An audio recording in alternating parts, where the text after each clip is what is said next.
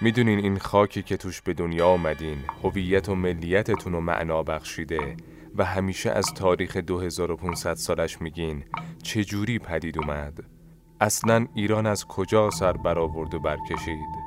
این پیوند ناگسستنی این مادر نامیرا این ققنوس همیشه پربسته یه روزی یه نگهبانی داشته.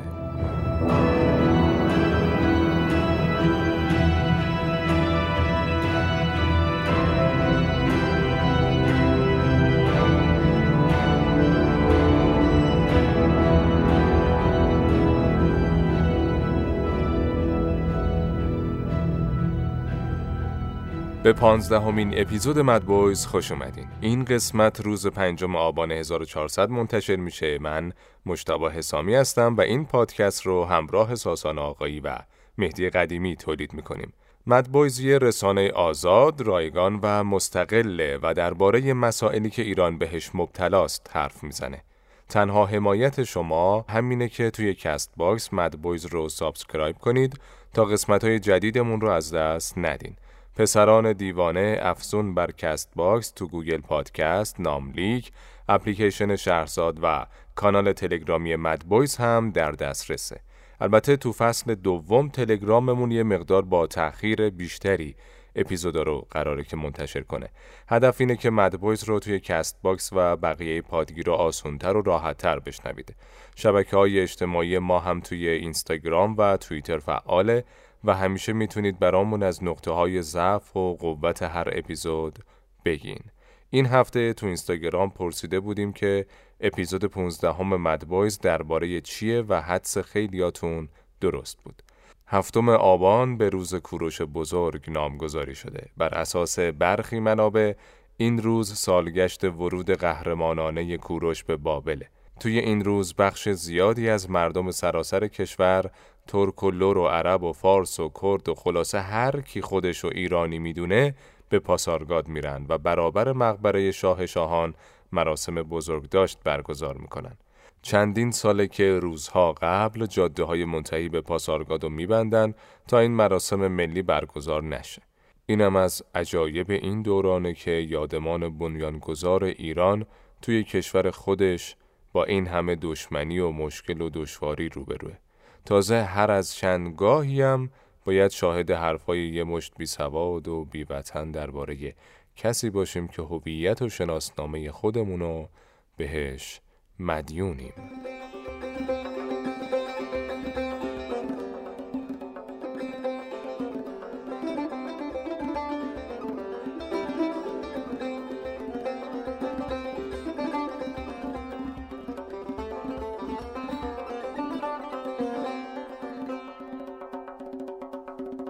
نه فقط درباره ایرانیا که به شکل گسترده تری اثر تاریخی کوروش بر تمام نسلای بعدی بشریت جاری آشکاره.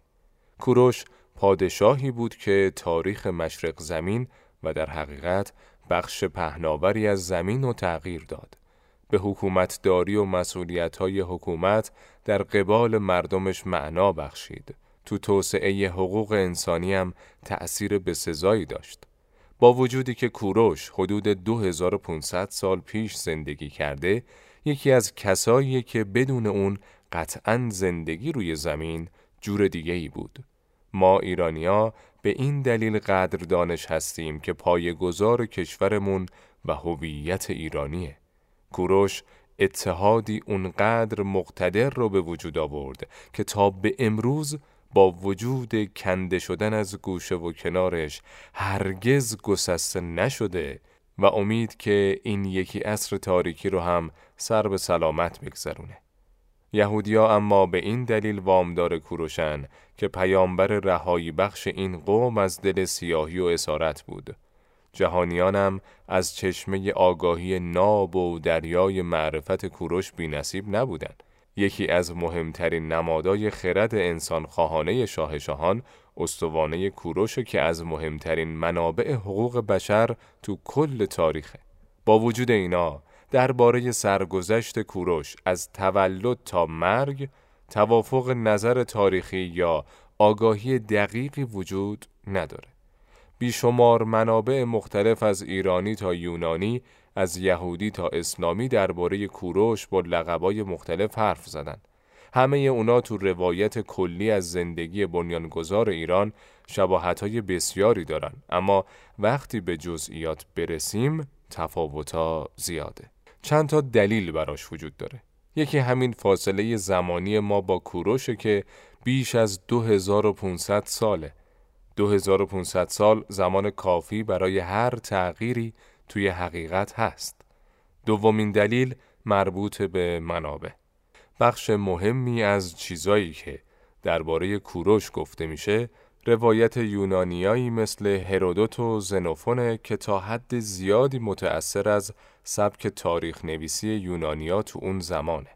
معمولا توی این سبک تاریخ با استوره و افسانه در میامیزه و بیشتر اتکاش بر وزن داستانی ماجراست.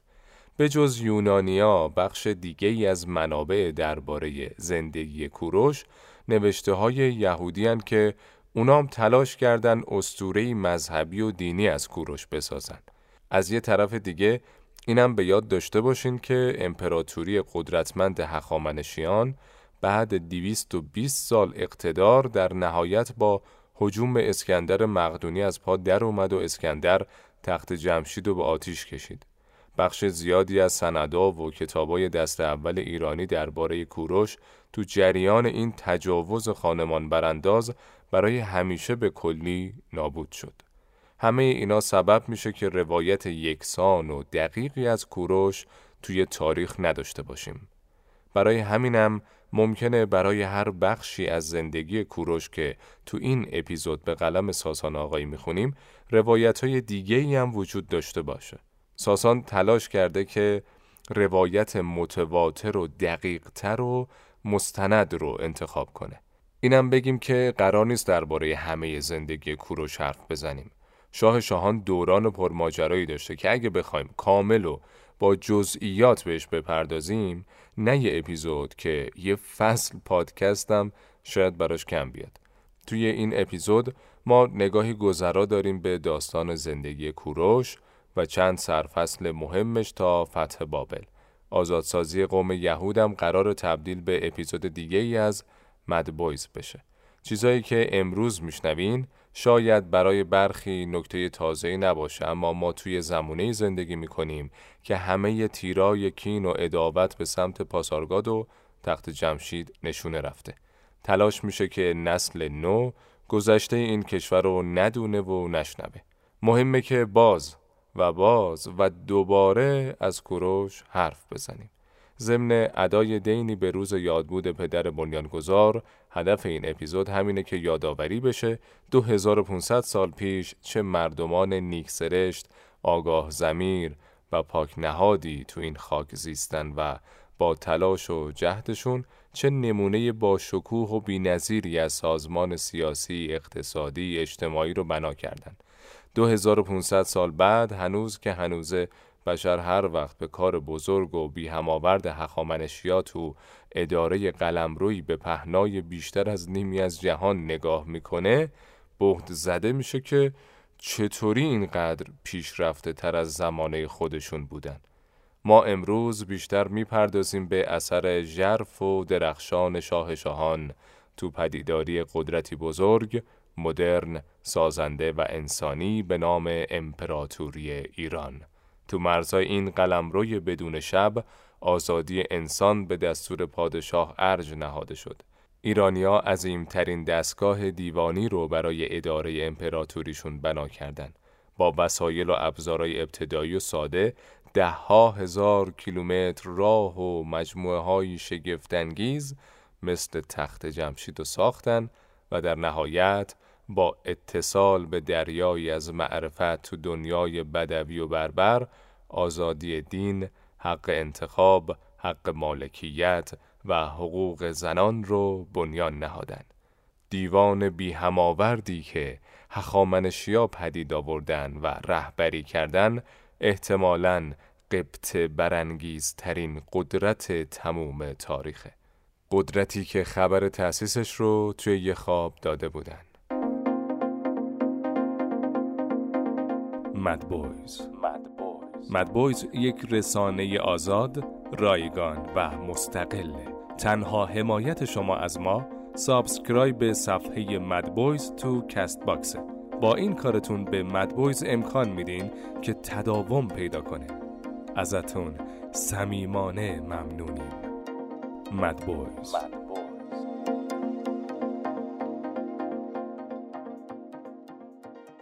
شاه آستیاگ به خواب شبانگاهی فرو رفته بود که دید از زهدان دخترش درخت تاکی در حال رویدنه که بر سراسر آسیا سایه افکنده. پادشاه وحشت زده از خواب برخاست. کاهنان دربار و جادوگرانش رو به حضور خواست تا ببینه تعبیر این خواب چیه. گفتن که دخترش بارداره و فرزندش پادشاهی بزرگ میشه و بر تخت سلطنت تکیه می‌زنه. شاه وحشت زده دستور داد که دخترش از پارس به حکمتانه که پایتخت دولت ماد بود بیارن تا بعد به دنیا اومدن نوش دربارش تصمیم بگیره. وقتی فرزند ماندانا به دنیا اومد، آستیاگ فرمان قتلش رو داد.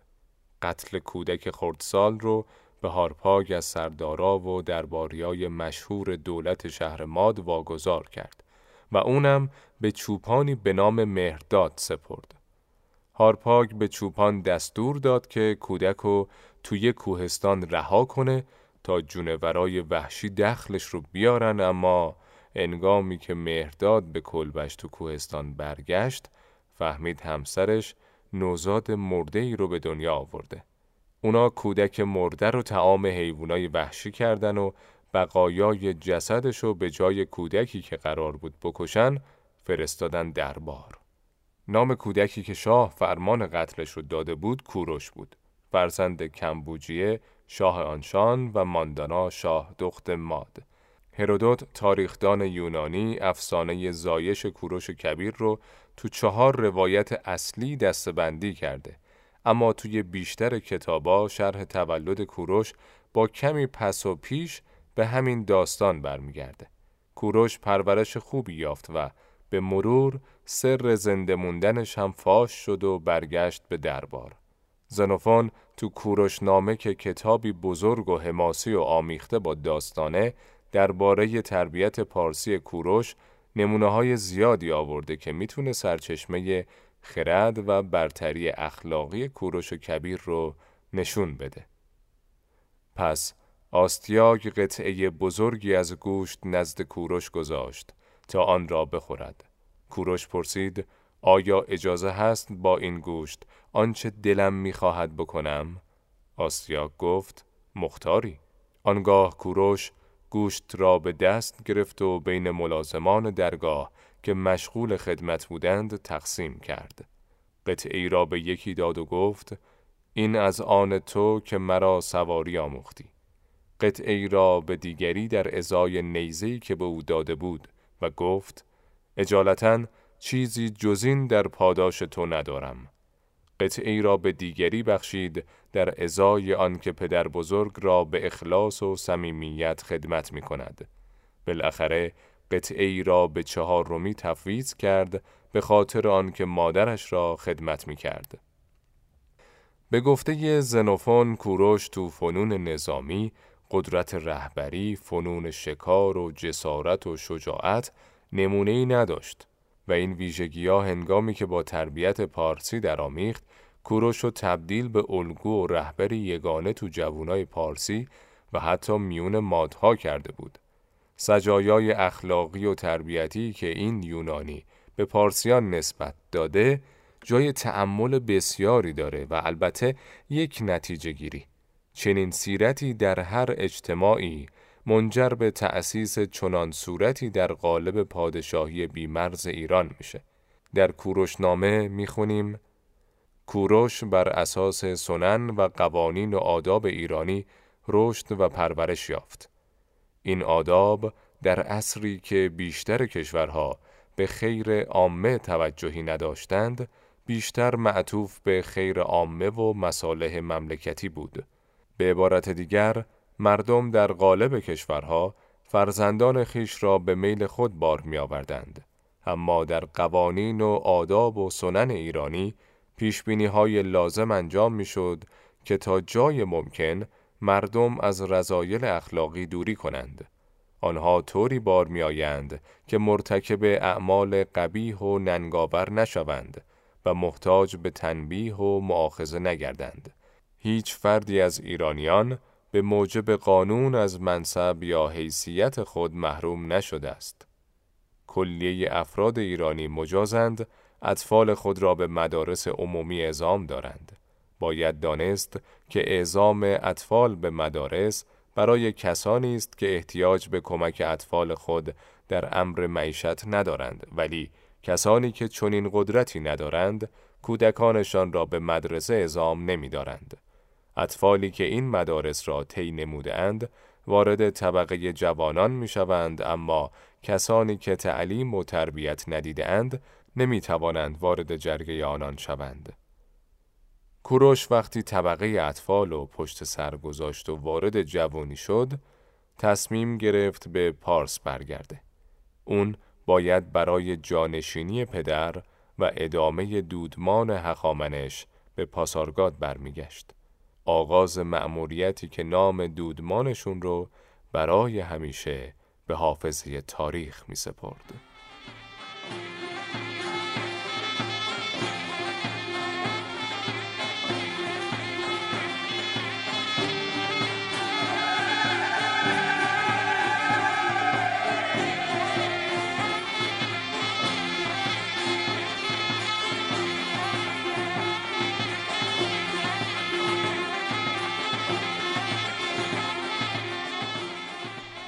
کوروش دوم سال 559 پیش از میلاد توی دولت شهر پارس به قدرت رسید.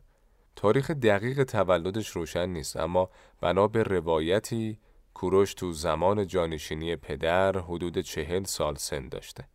اون وارث سلسله با قدمت بیش از یک قرن بود که از نیای بزرگشون هخامنش به ارث رسیده بود.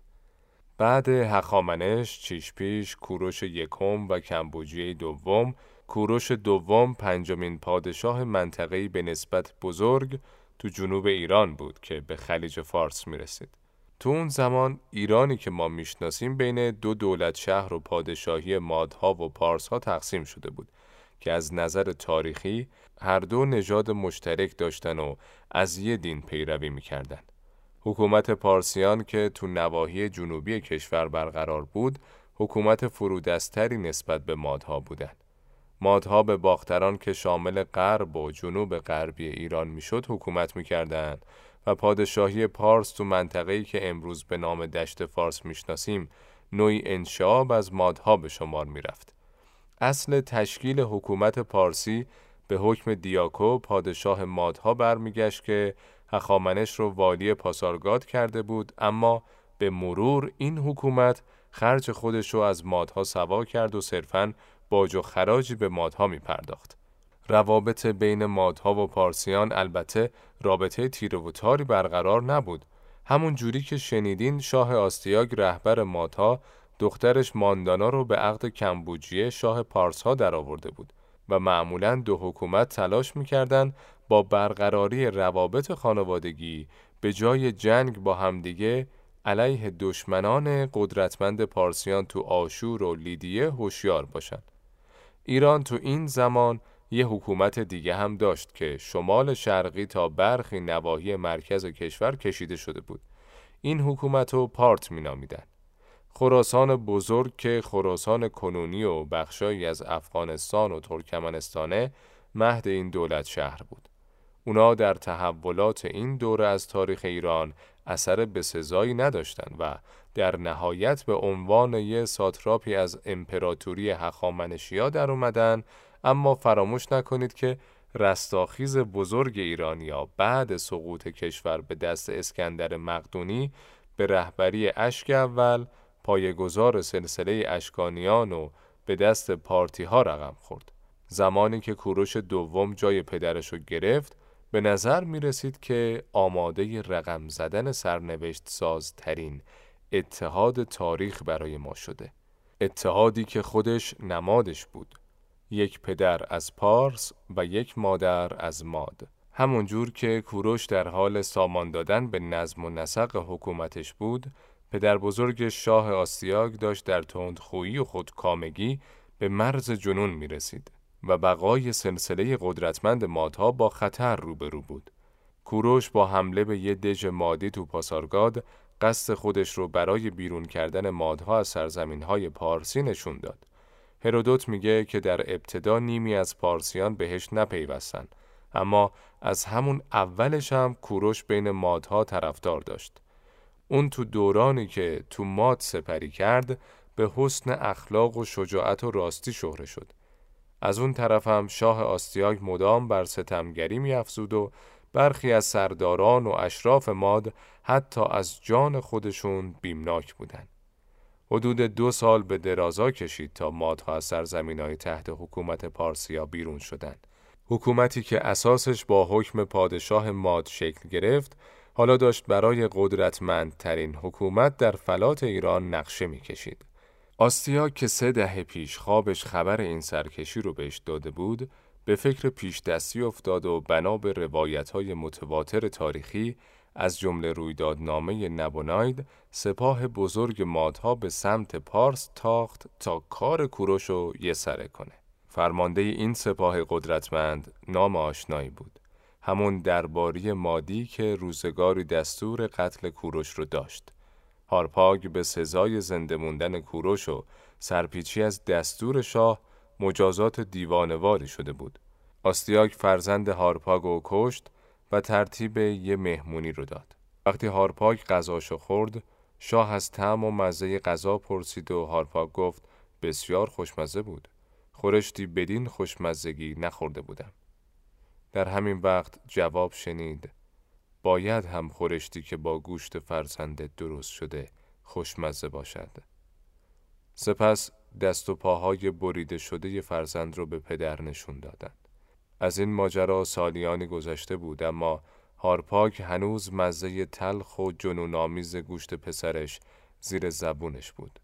اونو گروهی از نجوای ماد دل به شاه پارسی سپرده بودن و وقتی لشکری چنین فرماندهی داره سرنوشت جنگ از پیش معلومه. به نوشته هر دو نویسنده یونانی مادها از نظر توان نظامی سه به یک نسبت به پارسیا برتری داشتند اما هنگامی که جنگ در گرفت بخشی از سپاه ماد به کوروش پیوست و بخش بزرگی از سپاه هم که این وضع دید به عقب نشست خبر به شاه ماد که رسید با غضب بسیاری فریاد زد کوروش از این ماجرا جان به در نبرد آستیاگ دستور قتل عام موقعی رو داد که خواب رویدن درخت از زهدان ماندانا رو تفسیر کرده بودن و بعد با لشکر دومی آماده نبرد با پارسیا شد. آستیاگ برای شکست دادن کوروش که مجهز به دانش جنگی، سلحشوری و لشکری وفادار بود، شانسی نداشت. لشکر دوم مادها هم شکست خورد. حکمتانه که خزانه ای از ثروت و قدرت بود سقوط کرد و آستیاگ به دست پارسیا افتاد. این پایان سلسله که حدود 170 سال به تمام باختران از همدان تا اون ور مرزهای ترکیه امروزی حکومت می‌کرد. اون شجره کوروش تو خواب آستیاگ داشت برای همیشه تو خاک مادر می روید. اسم این مادر ایرانه. Thank you.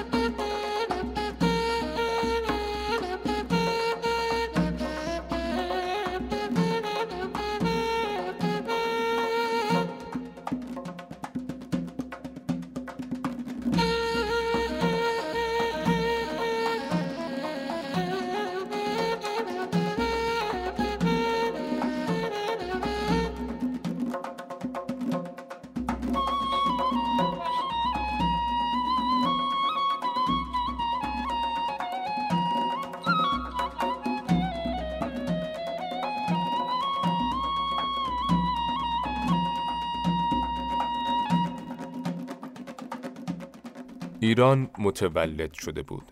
کوروش دوم دیگه شاه پارس یا شاه آنشان نبود. سومین نگین پادشاهیش از باختران می اومد. یکی شدن سرزمینای پارسی و مادی تو جنوب و غرب به معنی تشکیل کشور و قدرتی بود که تا پیش از این تو فلات ایران وجود نداشت. کوروش خیلی زود پارتها را هم به زیر فرمان پرچم پرشیا کشید. اتحاد ناگسستنی ایران ابدی شد. پای گذاری ایران توازن قدرت توی مشرق زمین رو به هم ریخت. تمام حکومتهای همسایه نگران شدند. دو تمدن آناتولی و بین النهرین در دسترس پادشاه ایران بودند و پیشبینی جنگای پیش رو کار سختی نبود. با وجود این به نظر نمی رسید که کوروش بلفور قصد کشورگشایی داره. اون سرگرم بنیان نهادن یه دیوان منظم خدمتگزار و سازنده و یه پادشاهی مردم دوست مبتنی بر حقوق انسانی بود. حالا که قدرتی بیشتر از همه پادشاه های گذشته تو عراضی ایران داشت، وقتش رسیده بود که مکتب فرمان رواییشو تأسیس کنه. کوروش با ویژگی اخلاقی منحصر به فرد و جهانبینی اجتماعی ویژه‌ای بزرگ شد.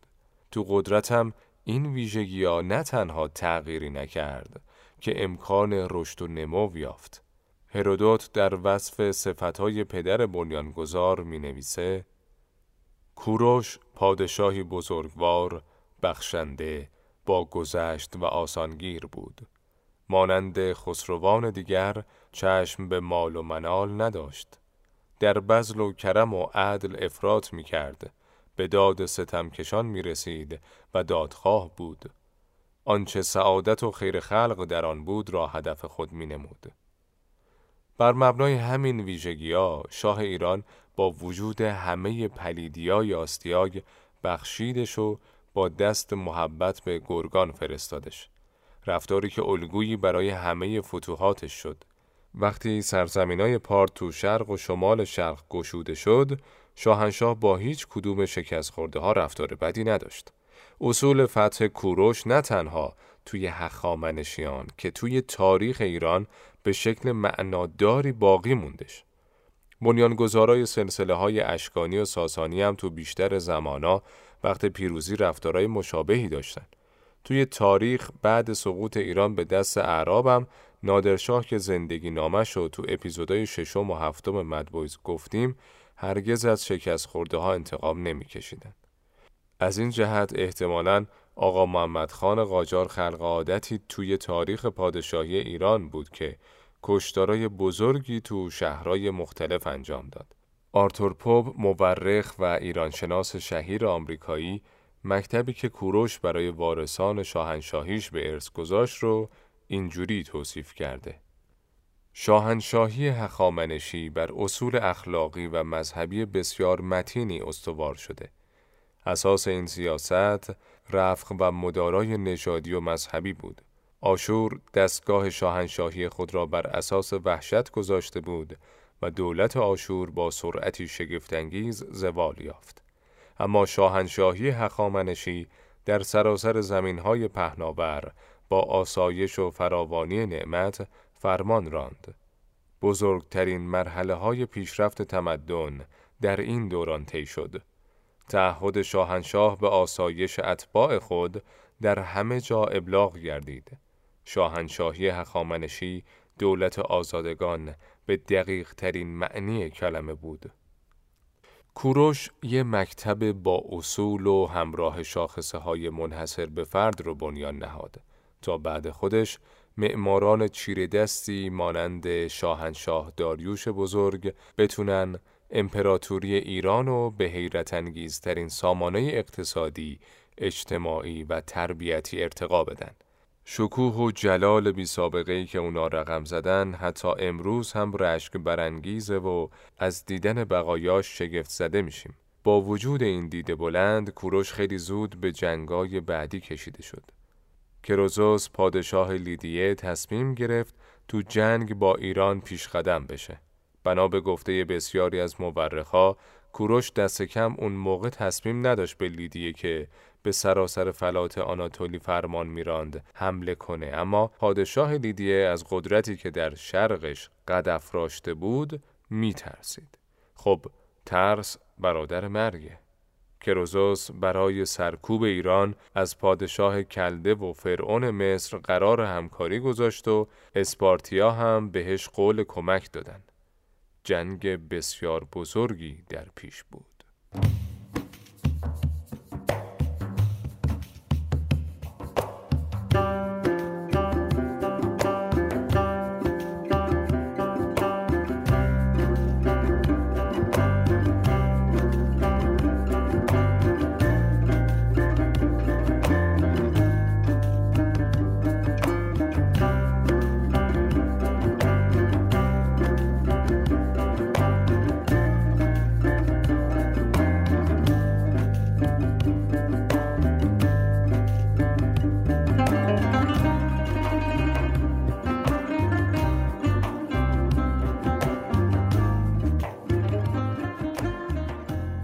اگه تمدن بابل رو در نظر نگیریم، لیدیه احتمالاً ثروتمندترین کشور اون عصر حساب می شد. قدری از مال و منال سیراب بودن که پایتختش رو به لقب سارد طلایی میخوندن. به همین دلیلم وزرای کروزوس به اون اندرز دادن که دست برداره از سرشاخ شدن با کوروش. وزیر داناش به شاه گفت که ما تو فتح ایران هیچی به دست نمیاریم. چون اونا چیزی ندارن که ما بهترش رو نداشته باشیم ولی پارسیان از فتح لیدیه به همه چیز می‌رسن که روزوس این پند و نپذیرفت و به طمع کمک همسایگان سرگرم تجهیز لشکر شد. روایتی که پیشگوی معبد دلفی درباره سرنوشت جنگ بهش هشدار داد که در جنگ بین کروزوس و کوروش فرمانروایی بزرگی فرو خواهد پاشید. اما خب پادشاه لیدیه گمان کرد منظور از فروپاشی فرمان روای بزرگ ایرانه. کوروش که با پایگذاری دیوان بروکراتیک بر رسد خبرها و اوضاع و احوال داخلی و منطقه مسلط بود از تحرکهای کروزوس آگاهی پیدا کرد و تشخیص داد که اگه به لیدیه فرصت بده شانسی برای حفاظت از سلطنت و کشورش نداره. نبرد سخت دو طرف تو ارمنستان بدون نتیجه خاصی رخ داد و سپاه لیدیه به فرمان پادشاهش به سمت سارد عقب نشست. کروزوس به سه دلیل گمان می برد که کوروش به سمت سارد حرکت نکنه. یکی زمستون سختی که تو راه بود و دوم دور شدن سپاه ایرانیان از مرکز قدرتش که امکان پشتیبانی لوجستیکی از سپاه رو کم می کرد. سومین عامل بابل بود که با دندون تیز در بین النهرین منتظر فرصتی برای سرکوب قدرت گرفتن ایران بود. کوروش اگه به سمت سارد می‌رفت همزمان با دور شدنش از مرکز قدرت مجبور بود بخش زیادی از ارتش ایران رو همراه خودش کنه که در عمل زمین بیدفاع پیش روی ارتش مقتدر بابل باقی می‌موند و هیچ بعید نبود که باختران و بعدش فارس به دستشون بیفته.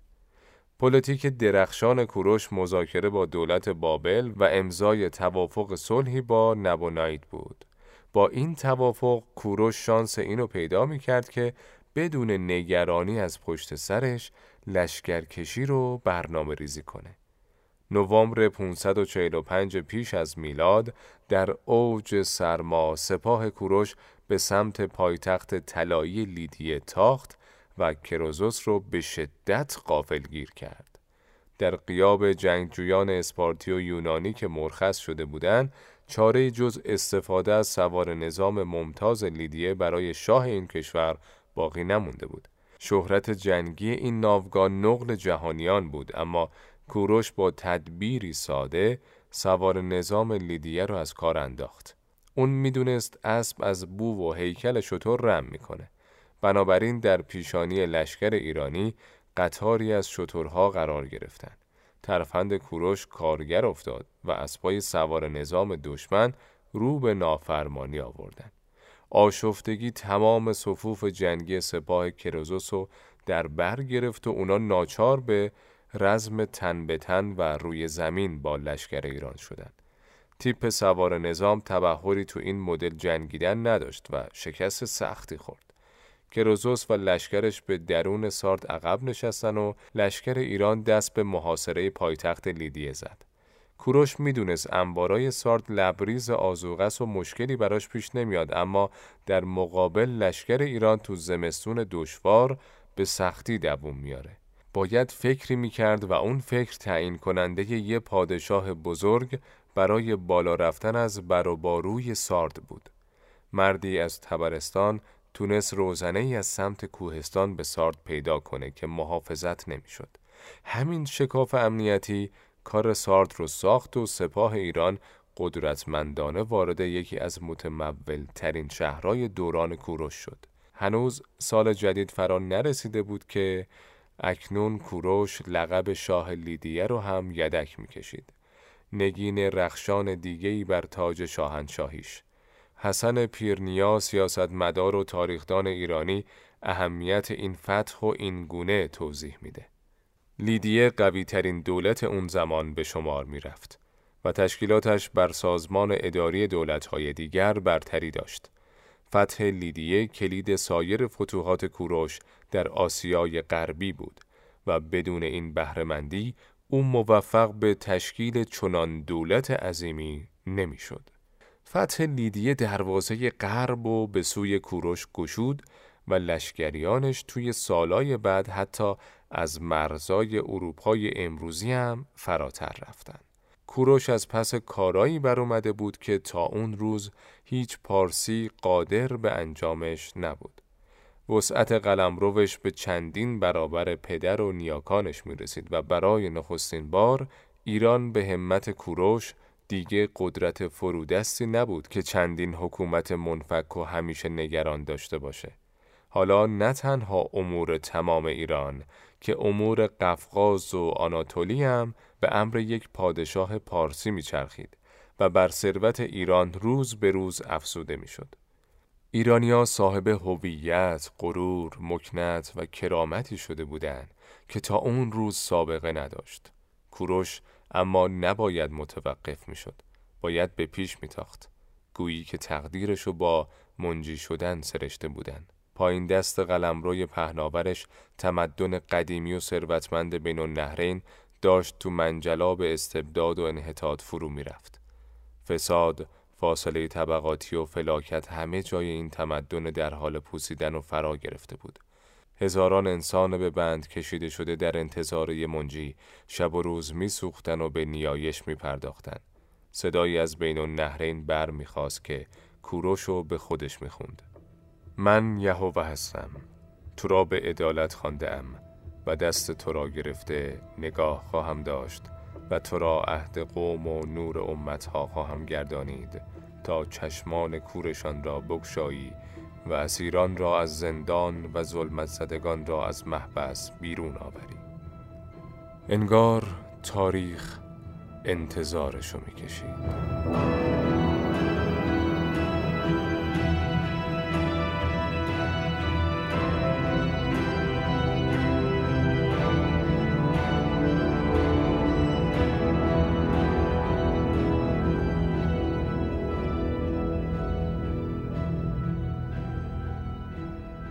به آخر اپیزود امروز رسیدیم. امیدواریم قسمت 15 هم خستتون نکرده باشه و شنیدنش رو به دیگرانم توصیه کنید.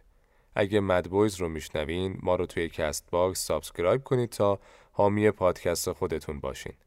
مدبویز در Google Podcast، ناملیک، اپلیکیشن شهرزاد و کانال تلگرامی مدبویز هم تو دسترسه و می‌تونید از طریق اینستاگرام و توییتر هم با ما از نزدیک در تماس باشید. اپیزود 15 همه مد بویز که اختصاص داشت به ادای دینی درباره پدر بنیانگذار ایران به بخش بسیار مهم فتح بابل ورود نکرد تا گشودن بابل و آزادسازی تاریخی قوم یهود به دست کوروش و به زودی توی اپیزود جداگانه تقدیمتون کنیم. برای اپیزود امروز از شش کتاب استفاده شده که نام برخی از نویسنده ها تو متن اومده. فراموش نکنید هر وقت کتابی می‌خواستین با کد مدبویز می‌تونید با سی درصد تخفیف از فیدیبو بخرید. شماره 16 همه پسران دیوانه مثل همیشه چهارشنبه دو هفته بعد 19 همه آبان ماه منتشر میشه. امروز براتون از چگونگی یک بارچه شدن ایران گفتیم اما روز سوم آبان ماه یادآور از دست رفتن بخشای شمالی سرزمین ایرانه. یادبود این شماره اختصاص داره به شکست دردناک ایران تو عصر قاجاری از روسیه و تن دادنش به عهد نامه گلستان. به دنبال این قرارداد در مجموع 14 ولایت قفقازی کشور از دست رفت و حاکمیت بلا منازع ایران بر دریاچه کاسپین دچار خدشه شد. تو این عهدنامه ننگین ایران حدود 220 هزار کیلومتر مربع خاکش 1360 کیلومتر خط ساحلی تو دریای کاسپین و 310 کیلومتر خط ساحلی تو دریای سیاه رو از دست داد که تا به امروزم هنوز به مام میهن برنگشتن.